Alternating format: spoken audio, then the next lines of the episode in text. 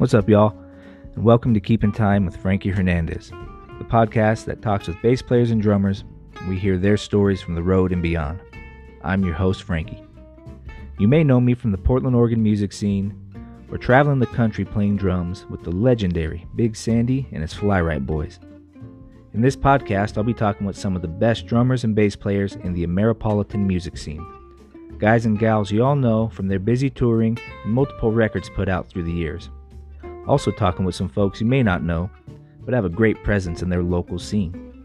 What is Ameripolitan music, you ask? Well, it's the genre that covers traditional and original American music, such as honky tonk, western swing, and rockabilly, just to name a few.